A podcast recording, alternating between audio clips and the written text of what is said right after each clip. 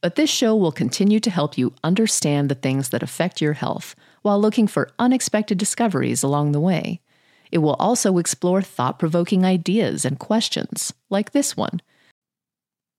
Gastric cancer is the sixth most common cancer and is the fourth most common cause of cancer related deaths worldwide. Risk factors include older age, with the median age at diagnosis being 70, sex, as it is found twice as commonly in males than females, and infection with Helicobacter pylori, which is thought to be involved in 60% of cases. Smoking, alcohol use, obesity, and diets rich in pickled foods, cured and processed meats are also risk factors.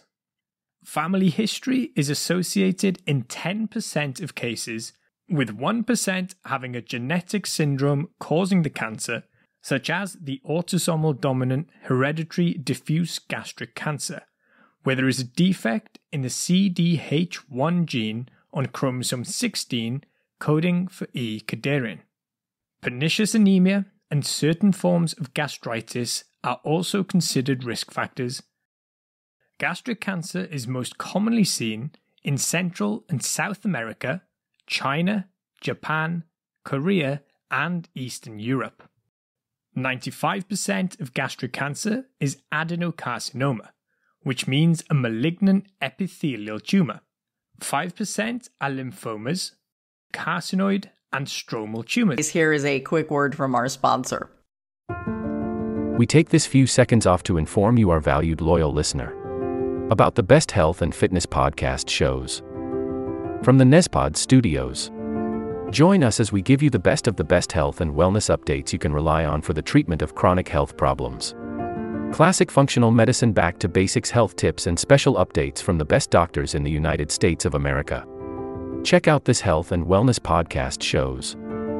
Explore Health Talk Weekly, Healthy Lifestyle Matters, Excellent Health Digest, Healthy and Free Daily, and last but not least, Weekly Health and Fitness Corner. Also, check out Nasty Boy CC, the truest story never told fiction podcast, for that real life on the go experience with the 27 year old Golden Boy, who made our guest invite number one list. He tells us about his story as it happens in real time and in real life. It's Nasty Boy CC, the truest story never told. Go get a load of that happiness because happiness is healthy as we know it. Join us every week as we continue to provide you the best of health and fitness wellness updates from around the globe. Enjoy the show.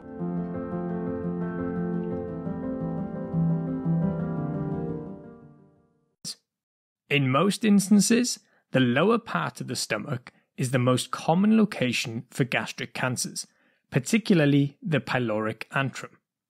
This is followed by the lesser curvature, the cardia, fundus, then body.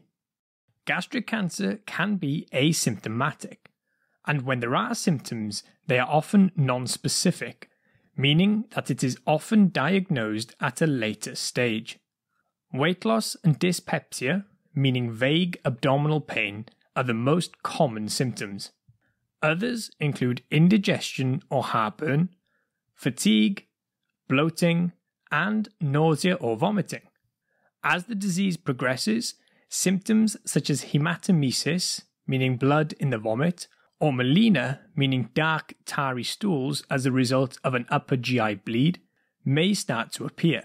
These can also lead to anemia. If the cancer involves the cardia of the stomach, then dysphagia meaning difficulty swallowing, is possible.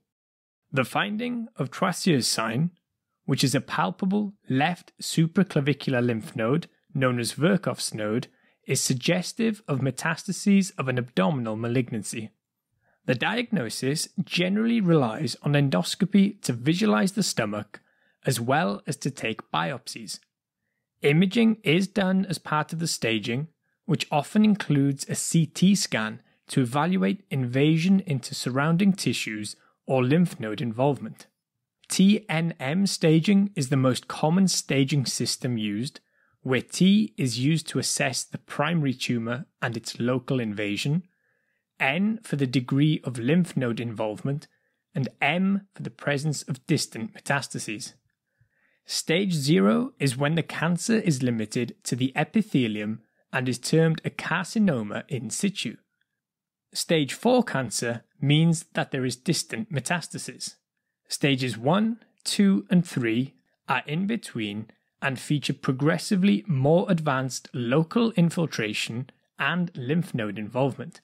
Most stomach cancer is diagnosed in stage 3, where there is invasion of the serosa and distant lymph node involvement, or involvement beyond the stomach of adjacent structures. The five year survival rate overall for Western populations is approximately 30% in five years, while in parts of Asia, like Japan and Korea, it is around 45%. It is thought that this is due to screening programs that catch gastric cancer at an earlier stage, which is significant as the five year survival rate for the earliest stages is around 90%. Gastric cancer prevention is encouraged by eating a diet rich in fruits and vegetables and avoiding the modifiable risk factors mentioned earlier. Helicobacter pylori eradication is also believed to reduce the risk of developing gastric cancer. Endoscopic mucosal resection can be done in the earliest of stages, where the cancer is still limited to the most superficial layers, while later stages will require more advanced surgery, which may involve a partial or total gastrectomy, meaning removal of the stomach. Chemotherapy may be done adjunctively after the surgery or neoadjunctively before surgery in order to help shrink the tumour.